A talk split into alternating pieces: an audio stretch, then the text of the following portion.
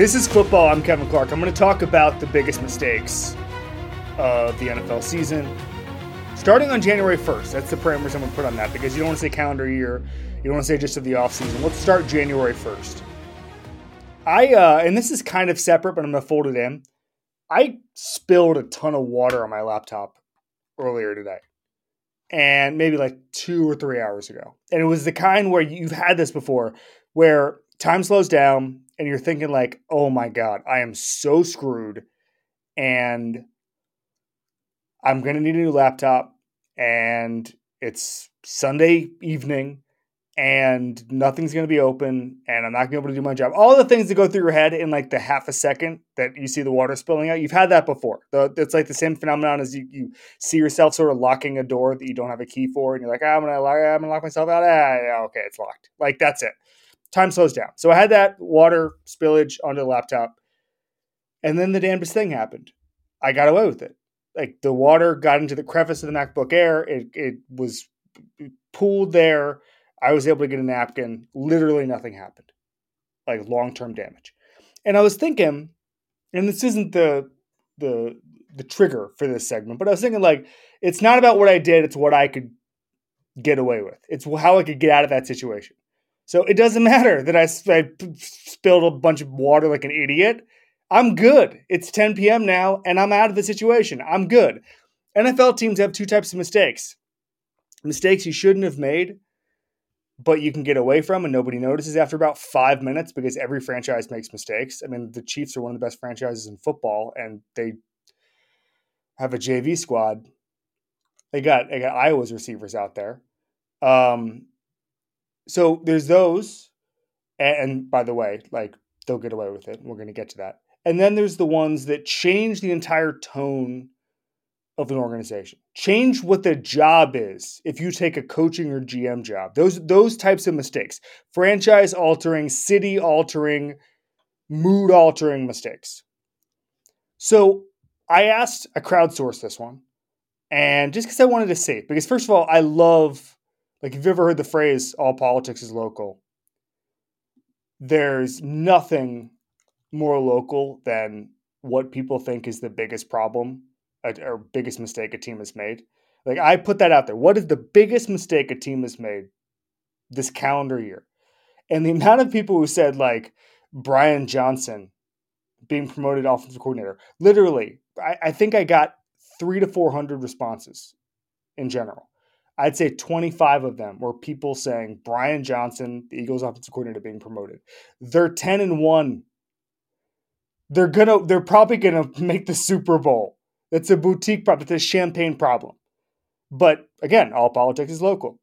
It's nothing. Sports is local. Everything. It's everything feels like a tempest in a teapot.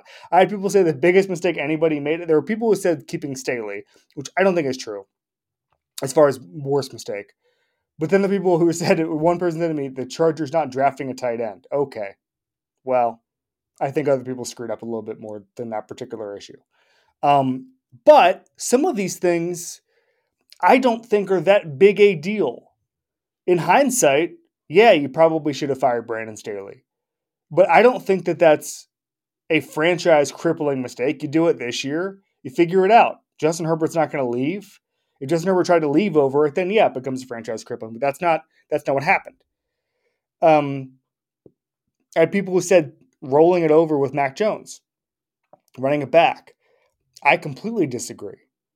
There are a lot of cases to be made that Belichick failed Mac Jones last year. And this year, Mac Jones is failing everybody else.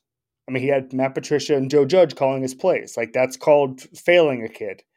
Um, I don't think Mac Jones is the answer, but I, I don't I don't think it would have been beneficial to to go out and sign Joe Flacco coming into camp. I don't think that would have helped. Um, and also, they're going to get a top two pick.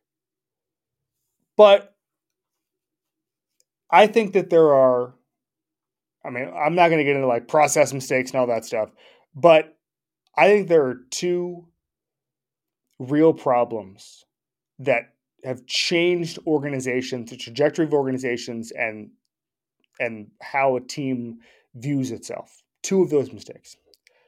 I'm going to tell you what is not on the list, which I think a lot of people thought should be on the list, and that's Aaron Rodgers basically naming himself GM or being hired as GM, whatever you want to call it.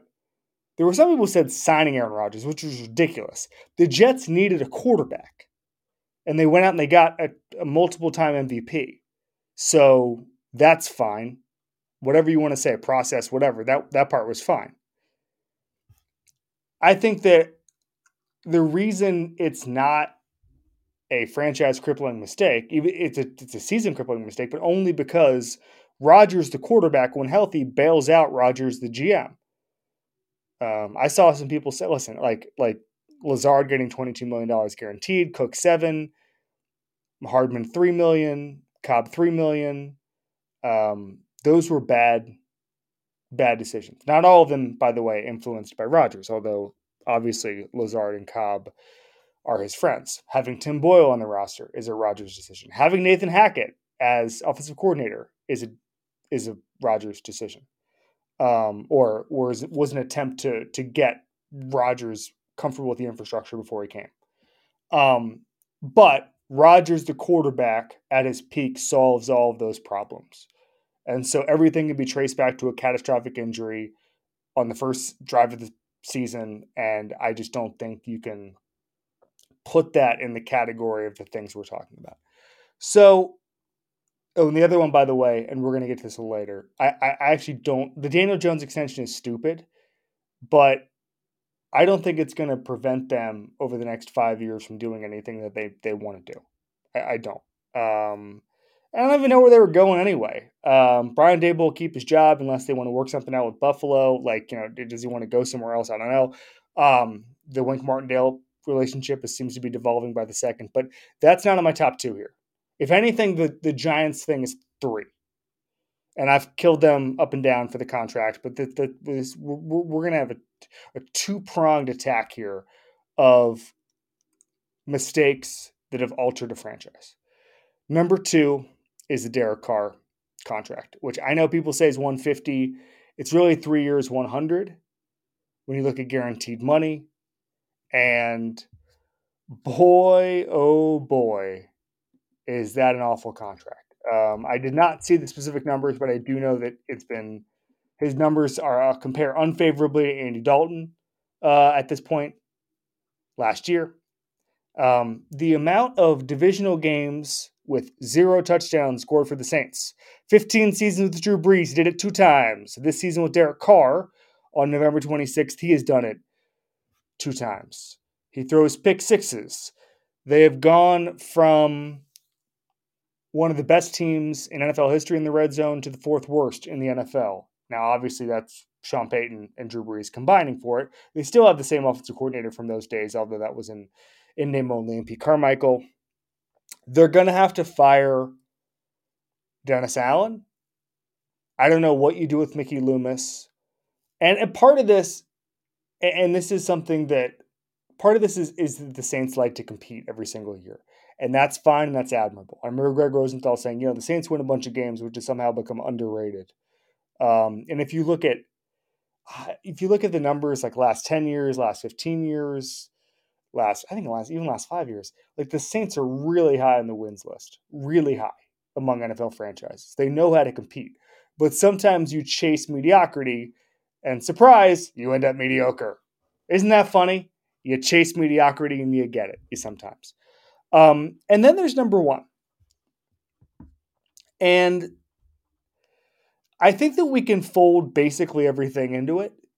And I'm just going to say Panthers because I don't know if I've ever seen a mistake like this in my decade covering the league. And here's what I mean with that they've changed what it means to work for the Carolina Panthers.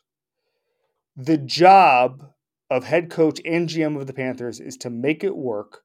By the way, I would briefly say that the job of a Saints coach is to make Derek Carr work going forward. That's why I would put that next to as as at number two behind this. The job of a Panthers head coach is to make the owner's quarterback work. That's the job description. That's really bad that you basically have to, it's like the movie Tenet, you have to go back in time, backwards into time, and solve the owner's whims and make them look good. Make make what David Tepper did true. That Bryce Young is the number one quarterback in the draft class. It seems impossible uh, at this point, and it gets more impossible every single week. Here's a stat that I can't believe.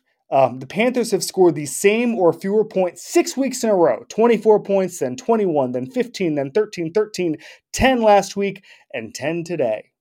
They lost to the Titans. They're 1 and 10. They do not have their first overall pick. David Tepper was seen after the game saying the F word. But I want to get into when people said said and media and fans have said who's going to take that job. Well, you take that job for two reasons. Number one, a whole boatload of money. The difference between being a head coach and being a coordinator in this league financially is massive. You can get generational wealth by David Tepper believing in you for one week and then six months later not believing in you. You can acquire, Matt Rhule acquired $40 million in buyout money that way. Matt Rhule, there are going to be generations of Rhules running around Palm Beach and the Jersey Shore in 2080 living great because David Tepper got talked into hiring Matt Rhule. So, yeah, that's number one. And the, the second thing is ego. You take that job because you think you can fix Bryce Young. And by the way, if you can't, you get $40 million. And if you play your cards right, people might think that you you weren't the problem. David Tepper was. You might get another job and get another $40 million. The goal of this little game is to acquire as many $40 million buyouts as possible. I've not seen that Rhule's buyout at Nebraska. My guess is it's a whole lot. It's a pretty nice fallback plan is to be rich and unemployed. My life goal is to be good enough in the college game, in the college game, I'd say. Good enough to get a lucrative extension, bad enough to get fired. Jimbo Fisher is the American dream. If he is not your hero, get a new dream. But I want to hang on the Panthers here for a second because they have no talent. They traded away anything that could possibly help Bryce Young, and CJ Stroud continues to look like not only the best quarterback in the draft class, but a genuine superstar. He was making throws on Sunday. It wasn't perfect, but he was making throws on Sunday that it's going to be a very long time um, until Bryce Young can even approach that, if ever, if ever. But once and they will not move on from Bryce Young. They will not do anything. I saw somebody ask me in the listener question, they said, Are the Panthers playing for the 2025 first overall pick? Barring catastrophe every single week for the next two two years, like a Zach Wilson situation. I'm not ruling it out, but I don't I don't think we're trending that way. Um, I don't think they're going to do anything other than try to help Bryce Young for the next, let's call it three years. That includes coaching. And if you don't want to fix Bryce Young, you shouldn't go there. If you're not a player who can help Bryce Young, you should not be considered to be a trade candidate, a signing candidate, whatever. This is how the Panthers are going to operate over the next few years. Make what David Tepper said true. That's the job. And I think everybody just kind of has to know that. Like, I just, this is a little bit separate, but I would fire Ryan Day. I'm just going to go on a little tangent here for a second. I'd fire Ryan Day because the job is to beat Michigan. There are 50 programs, and I'd say 30 of them in the Power Five, where you can make a bunch of money beating the crap out of your conference rivals, winning 10 games a year, not winning your conference, which he hasn't done since 2020, and everybody's happy. Everybody's happy. Go to South Carolina, beat Clemson every other year. Hell yeah. But the job at Michigan, excuse me, the job at Ohio State is to beat Michigan. That's the job. In the contract. You're judged on one thing, he doesn't do it. Place more or less recruits itself for most of the time, and then Brian Hartline goes and gets the, the South Florida kids to play wide receiver. Hopefully that changes. No bias here. But anyway, the Panther situation becomes a bit of a doom loop. And I do not expect Frank Reich to come back. I mean, if the owner's yelling the F word, if there's local reports that he's um, that Reich's seat is on fire. Um, I don't think I don't think there's much drama there. The GM hasn't done really anything. He's now on a second coach, although Rhule was kind of sold as a program builder, so maybe uh, there's a separate sort of category there. But this this needs to end, and I would do it now. Like I would do it now. What what could Dave what could David Tepper see out of Frank Reich in the next month to be like, you know what? Let's let's run this back. I, li- I like what I saw from Frank Reich. Like everybody's miserable. Reich wants to get paid out and go golf. I played a nice golf course last summer, and they said Frank Reich was the other day before. That sounds nice. Take the thirty million dollars and go play that course all the time. I don't think he's a member, but that's what the thirty million dollars is for.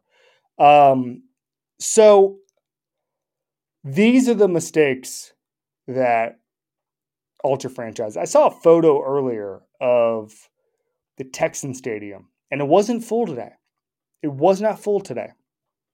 And it looked bad at kickoff, and then I had some Texans uh, media basically say it filled up a little bit, but again, was not full. And the reason it wasn't full is the entire fan base opted out of Texans football because they were burned because of a handful of decisions. Number one being giving Bill O'Brien too much power, letting him wreck the franchise. And to his credit, Nick Caserio navigated the Deshaun Watson trade very well. Um, but then handing over the franchise to Jack Easterby, who was only fired 13 months ago, team chaplain. When that happens, it takes years, years for the franchise to come back. Years. And Houston now has a superstar young quarterback, a head coach that I think is on one of the best young coaches in football.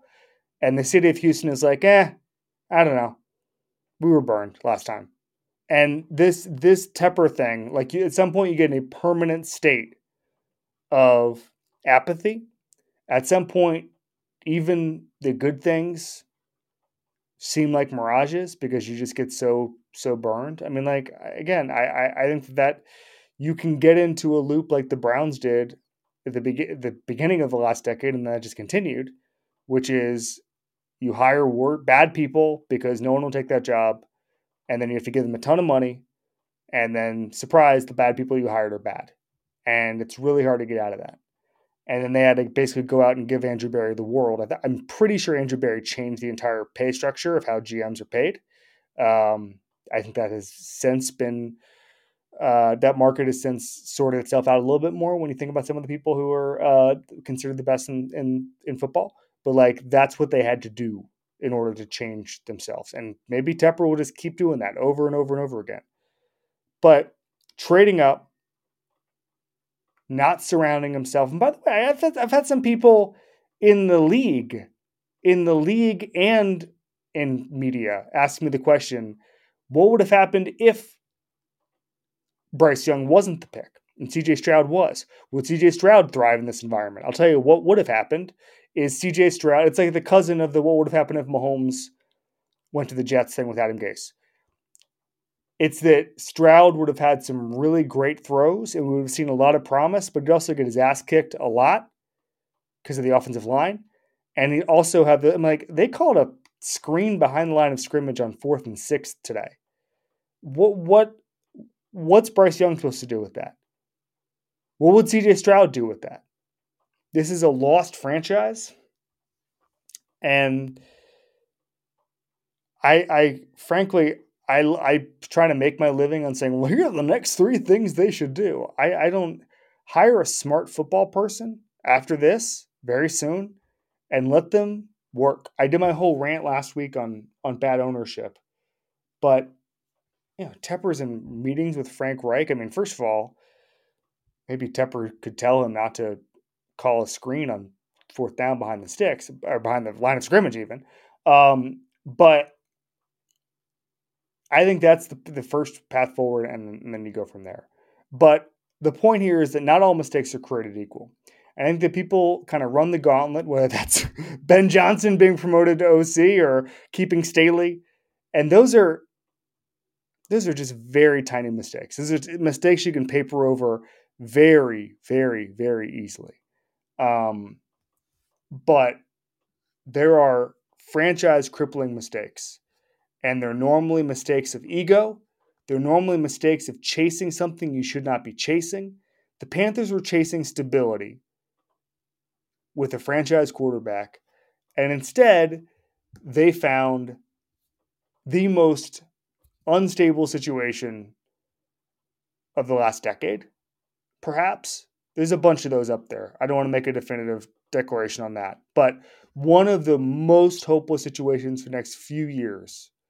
And I've I've waffled on this, and I thought maybe okay, hey, maybe there's a path forward here. I think even as last late late as last week, I'd say, like no, this is getting incredibly grim. Bryce Young has nine touchdowns this year. Tommy DeVito has eight in five games. Like that's that's where we're at right now. So, and I, I, you know, listen, the Saints and Derek Carr, they could have gotten more of the smoke. I just wanted to focus on the Panthers a little bit more today. Um, when you chase stability for the sake of it, sometimes you get nothing. You get nothing. And so I know it's it's like it's like uh, it's like a defense trying to limit explosives, right? You shouldn't be you shouldn't build your franchise around not making these crippling mistakes. Um, but you should be guarding against it at all times in some way and just saying, are we the type of franchise that does this, that sells the farm for Bryce Young with no talent around us, with no hope, with no flexibility, with the head coach who doesn't seem that into it, um, doesn't even know who wants to call plays, doesn't call plays, does call plays, all this back and forth, like doesn't seem to have a staff that's ready to go. Um, are you that type of franchise? And I mean, for the love of God, not even the Chargers are that franchise. The Chargers have building blocks. When the Chargers' job comes open, which I we'll see with the, second half of the game's happening right now. When that job comes open, it's going to be a you're not going to have to. First of all, you're not going to have to overpay, but also the Spanos family wouldn't. So problem solved there. Um, but it's going to be a place people want to go. People want to go there. Like I don't think Ben Johnson would go there because he could get more money elsewhere, but like or want to go that wouldn't be first choice, but like if he had if he had a choice between that and Vegas, hell yeah, you're taking Justin Herbert. And hell yeah, you're taking some of that roster. I mean, the Bills will come due on those contracts, but still, like the Chargers. Let me put it this way: the Panthers make the Chargers look like the '60s Packers right now. That's that's what we're looking at. Tickets to the game, merch, meals at iconic restaurants, stays at Caesar's Palace. All this can be yours when you bet with Caesars Sportsbook. Win or lose, every bet earns reward credits, which you can redeem across the empire. Now, if you haven't started yet, use the code Omaha Full, and then place your first bet up to $1,250. If you win, great, you keep those winnings. But if you lose, you get your stake back as a bonus bet. 21 and up only. Offer valid and must be physically present in Arizona, Colorado, Illinois, Indiana, Iowa, Kansas, Louisiana, Maine, Maryland, Michigan, New Jersey, New York, Ohio, Pennsylvania, Tennessee, Virginia, West Virginia, and Wyoming only. New users and first $10 wager only must wager with eligible promo code BET amount of qualifying wager return only if wager is settled as a loss. Maximum bonus bet $1,250. Bonus bet expires 14 days after receipt. Tier credits and reward credits will be added to account within seven days after qualifying wager settles. See Caesars.com slash promos for full terms. Void where prohibited. Know when to stop before you start. Gambling problem? Arizona, call 1 800 NEXT STEP. Colorado, Wyoming, Kansas, affiliated with Kansas Crossing Casino, call 1 800 522 4700. Indiana, call 1 800 9 with it. Iowa, call 1 800 bets off. Louisiana, call 1 877 770 stop, licensed through Horseshoe, Bossier City, and Harrah's New Orleans. Maine, call 1 800 327 5050 or visit gamblinghelplinema.org. Michigan, call 1 800 270 7117. Illinois, Maryland, New Jersey, Tennessee, Virginia, West Virginia, Ohio, Pennsylvania, affiliated with Harrah's Philadelphia. If you or someone you know has a gambling problem, crisis counseling and referral services can be accessed calling 1 800 Gambler, 1 888 427 426 2537, or West Virginia. Visit 1 800 Gambler.net. New York, call 877 8 HOPE NY or text HOPE NY 467 369.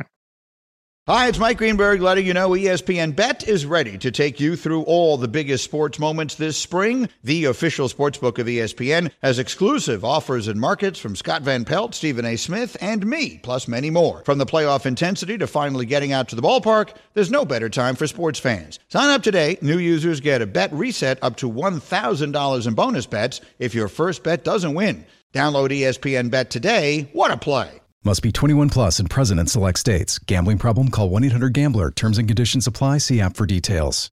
This podcast is proud to be supported by Jets Pizza, the number one pick in Detroit style pizza. Why? It's simple. Jets is better. With the thickest, crispiest, cheesiest Detroit style pizza in the country, there's no competition.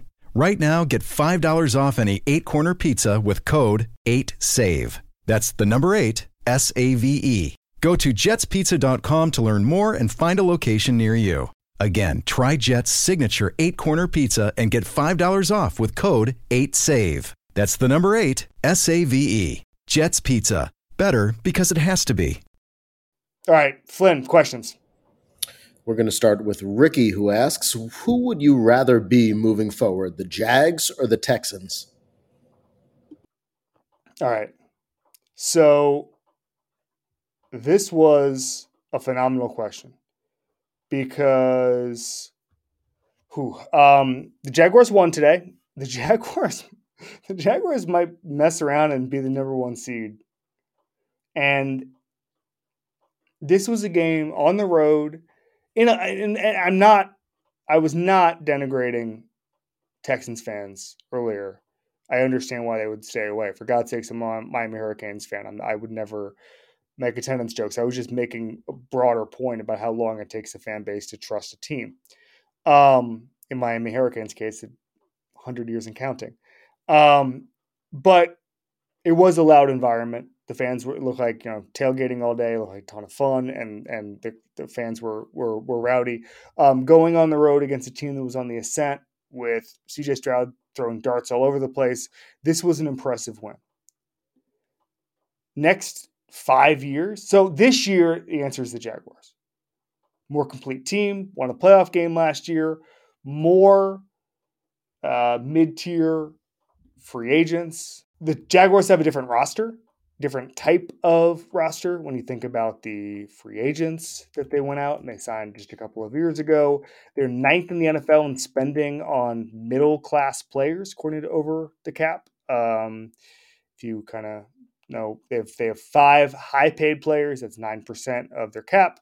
Um, it, that kind of roster. Now, they do lead the NFL in rookie money spent just because I think they have a ton of rookie contract guys. Um, that's rookie contract, not rookies. Um, that means, you know, having a quarterback on a rookie deal, that kind of stuff matters. Um, but they have more, probably an older roster because they're two years ahead in the timeline, if you consider that. Um, the Urban Meyer year I do count as a year, even though uh, some people don't. I do count as a year. Uh, Trent Baalke, by the way, was still there.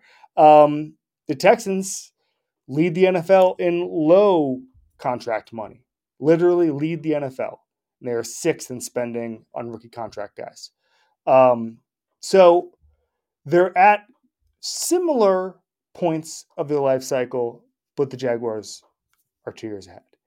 And the reason I'm taking the Jaguars this year, but the Texans over the next five years, is because of that.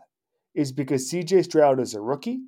The Texans get another chance. I think Nick Caserio is a better general manager than Trent Baalke.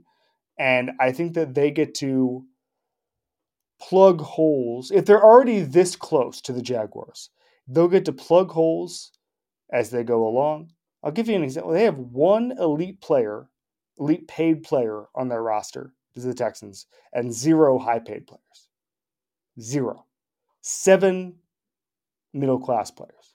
So eight players making above a rookie or minimum or close to minimum type of deal. Eight players not making those deals. So they get to plug holes over the next two years and get this team to be where it needs to be. And you find out what kind of receivers CJ Stroud needs. Is it Tee Higgins or is it a type of a different type of receiver? I'll never forget And I know that it, this is aged poorly, but I'll never forget after Mahomes' first year talking to Brett Veach about what kind of receiver pairs well with Mahomes. And it was not, I, was, I'm sure they would have loved to go out and get any of the, the top wide receivers in football. Yeah, I'm sure AJ Brown would be great. Um, but, and AJ Brown wasn't even in the league when we were talking about this, but it was more of the Antonio Brown speedster over the middle who could improvise. What he looked at, he looked at those Steelers teams and he looked at how those guys were so fast and so smart when the play broke down. And that's what you needed from second year and third year Mahomes is he's got a cannon so you can take guys who run 4-4, 4-3 and just figure the rest out later because they can you can just chuck it down and, and just just hope that they'll figure it out.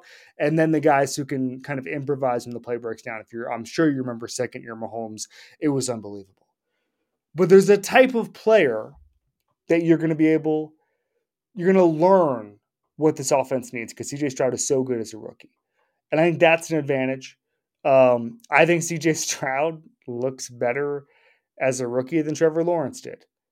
Again, we'll pay the Urban Meyer tax on that one. He was in the, one of the worst situations in the in the modern football history, but he was still out there playing, and CJ Stroud looks better. CJ Stroud has turned around the franchise very, very quickly. Um, so, if you're asking me again, like the, the question, I, I, you can answer this question, and I, I see this all the time. Like I, you know, ESPN do like the future power rankings, and it was always like, well, this person's coming off the cap, this person's coming off the cap. Like we are all so bad at projecting who's going to be good in two years, who's going to be good in three years, who's going to be. I'm like, look at you know, you ever see this all the time as college, all the time, where it's like, oh, this recruit is going to be starting this sophomore year game in the swamp, and it's like, probably not.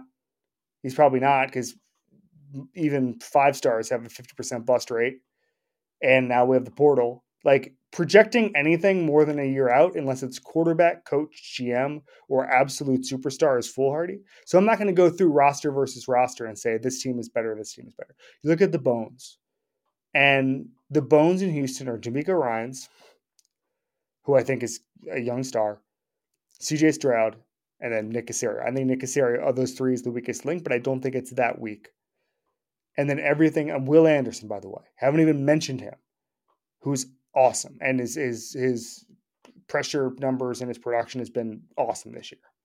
So I'll take those guys, roll them out over the next five years. I'm in. And listen, this is not to say the Jaguars are are going to be stuck in the mud or stuck in the middle like Josh Allen, the, the generating as much pass rush as anybody in the league this year. Um, he's really good, and I think that they're going to be a, a, perennial playoff team. I just think the ceiling is higher for Houston, seeing what I've seen over CJ Stroud the last month. All right, Flynn, what do we got next? Daniel asks, How do we continue with this state of refereeing? All right, so Daniel wrote a very thoughtful, long email that I can't read all of it, um, partly because it's long, partly because I just don't actually know where it is in my inbox right now. Um, but he floated the idea, and this is the reason I wanted to answer the question. He floated the idea of some sort of solution being, and I saw people say this today because there were so many bad calls um, of kind of a eye in the sky. We've got so many HD cameras types of guy type, type of person, and I've seen so many sports where the replay, including the NFL, where the replay, I mean, yesterday in college or Saturday in college was abysmal. They would stop the game, whatever game I was watching, they would just stop it. I don't even know the replay process. It just seems like whenever they want to look at it, they'll look at it. And I don't know if that's because the officials are bad or whatever, but it was awful. It was an awful product. And it just, and I don't know why referees, we, someone somewhere can't say, referees, you are no longer responsible for this. We'll loop you in if there's a problem or we need some clarification, but there's going to be a guy in at the NFL 345 park offices who's going to do this because there's 150 HD cameras and 4K cameras, and we're going to figure out if this needs to be stopped. Now, you do a couple of rules, right? Like the Josh Allen thing. Yeah, it should have been a horse collar.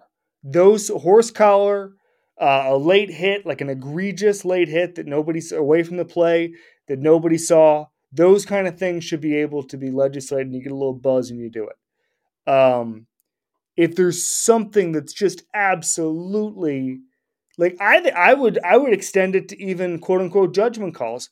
I think that there should have been an eye in the sky at the NFC title game between the Saints and the Rams who would stop that and say, let's have a little common sense and throw a flag. Let's have a little common sense. And I'm talking about just the most egregious things. But that would help speed up the game. What do we do? Why do we need 11 angles of this stuff? Why do we need 11? Let's get more. Is there a is there a money issue? I don't think so. Like there, there's a lot of things going. There's a lot of cameras down there. So I would expand. I would do two things. I would expand what is reviewable, and I would streamline that process by having the eye in the sky, look at it quickly, and make a determination. Because what I would what I would expand being reviewable is black and white judgment calls. Did this happen? Did this not? And I don't think some of this stuff should be cha- like. I don't think it's necessarily like a coach's challenge system. I think it's more of if there's something egregious, you know, things like uh, did the ball get back to the line of scrimmage on intentional grounding, stuff like that. Was he out of the tackle box on intentional grounding, stuff like that.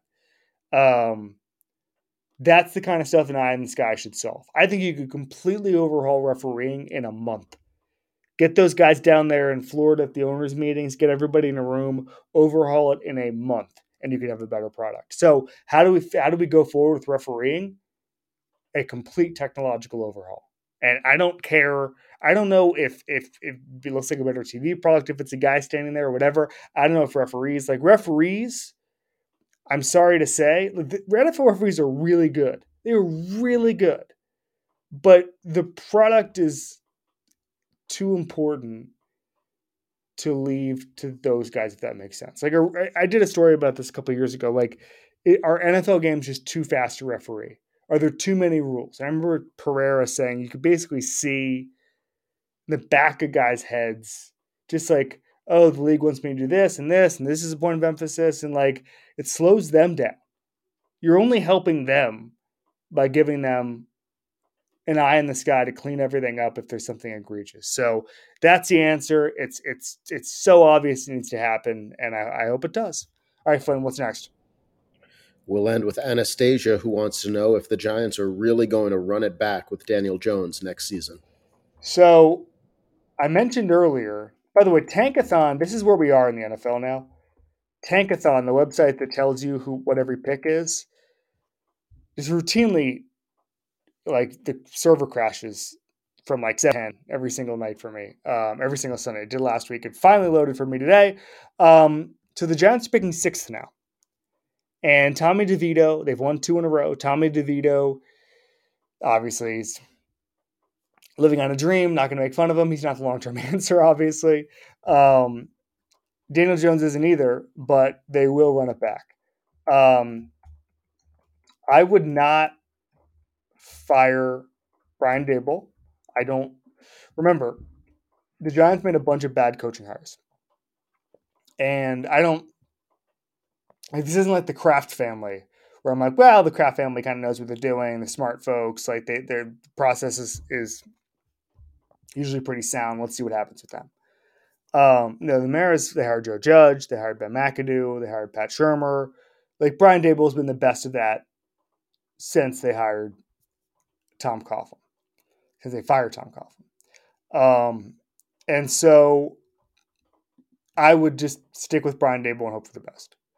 So the contract is two years, $82 million. Then there's an out after that, $22 million dead cap, which I would bet any amount of money they will take that dead cap and and and either and release to do something. He's not he's not going to make the 40 million, $41 million cap hit that is due to him in 2025, 2025. And he's certainly, oh my God, going to uh, take the cap hit of $58 million in 2026. So that would obviously be that that's there for for a bunch of weird contractual reasons I don't want to get into.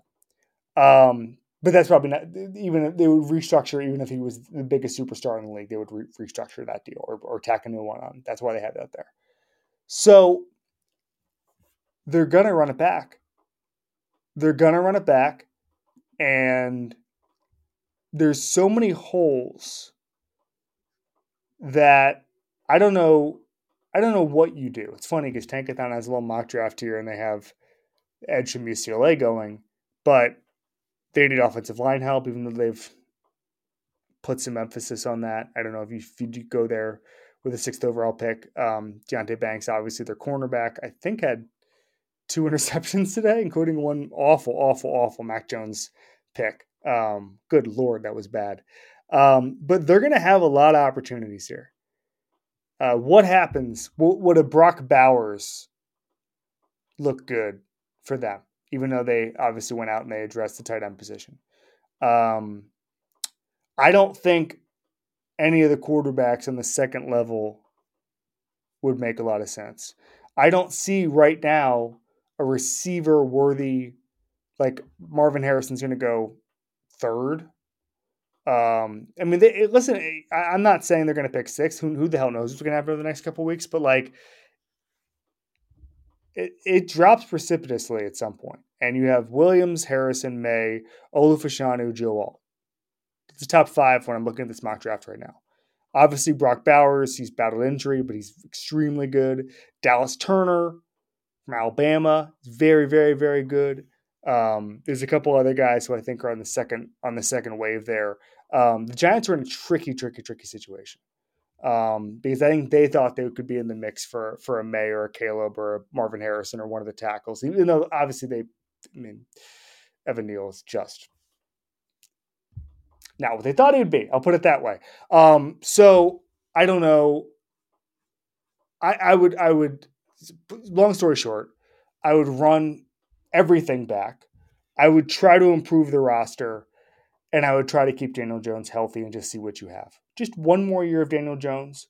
Um, if he's as bad as maybe we all think, then they'll be picking at the top of the draft in 2025, and this will all sort itself out. But they really don't have much of a of a um, of a choice. Um, if they were picking top two, I don't think they would have much of a choice. They would take a quarterback and deal with Daniel Jones later. Um, he is not so consequential as to change the, the tenure of the franchise, nor, by the way, is this contract. Like, I know that we all can't process this, but like, he has a $47 million cap hit next year. Fine. That stinks. If you're a regular guy like you and me and producers, and we're like, man, he's not good at his job and he's going to make $36 million in cash and cap and and count $47 million against cap. Like that stinks. I don't I am jealous of Daniel Jones for not being very good at his job and getting that much money. But in NFL terms, that is manageable. It's going to be fine. People take dead cap charges like that all the time. It's a one year thing. They'll they'll eat it. They're sorry, they won't eat the dead cat. They'll eat the cat hit. Um, they'll have a lost year. They'll rebuild on the fly, and they'll go from there. This is not a good roster. This is not a good team. This is a team that I've told you, we talked about the stability thing. Like they committed to a path when they were lying to themselves about how good they were. And that is that is an original sin of many, many, many franchises. But they can get out of it after 2024. So I'm good there. When you need mealtime inspiration, it's worth shopping Kroger, where you'll find over 30,000 mouthwatering choices that excite your inner foodie. And no matter what tasty choice you make, you'll enjoy our everyday low prices, plus extra ways to save, like digital coupons worth over $600 each week. You can also save up to $1 off per gallon at the pump with fuel points. More savings and more inspiring flavors make shopping Kroger worth it every time. Kroger, fresh for everyone. Fuel restrictions apply. Hey, it's Kaley Cuoco for Priceline. Ready to go to your happy place for a happy price? Well, why didn't you say so? Just download the Priceline app right now and save up to 60% on hotels. So, whether it's Cousin Kevin's Kazoo concert in Kansas City, go Kevin, or Becky's Bachelorette Bash in Bermuda, you never have to miss a trip ever again. So, download the Priceline app today. Your savings are waiting. Go to your happy place for a happy price. Go to your happy price, Priceline. Flynn, we're good. That's it. We're good. Wanted to get your thoughts on one more game, the Broncos' big win over the Browns. So first of all, thank you, Flynn. Um, Myles Garrett in a sling after the game is massive because the Browns are already going to have to do it with a little bit of smoke and mirrors because of obviously their incredible defense is not smoke and mirrors. But to win in today's NFL with a real lack of offense, it's going to require some some miracles. And if Myles Garrett is out for any length of time, that changes everything. Russell Wilson's getting better every single week. And there are not, I mean, it's funny because I was thinking about the Bills today. It feels like there are not seven credible AFC playoff teams at this point, but it could be the Bills. And the Bills were in the seventh seed today. And the Bills, uh, could you imagine being a two seed and having to play the damn Bills? They're not a complete team, but I wouldn't want to see them in January. That would be a nightmare. They almost beat the Eagles on the road today. Um, so the Broncos, I, I, I'm I'm shocked. I'm shocked. There's no other way to put it. I'm shocked that they're six and five. I'm shocked that, and by the way, I got a couple questions being like, how good do the Dolphins look after hanging 70 on this Broncos team? Like, I would, it would be funny if we started acting like college, where it's like, ooh, Florida State beat LSU, and LSU's nine and three now. Let's let's look at that. Like, no, no, we don't have to do that. We don't do the CFB selection committee. We're good on that.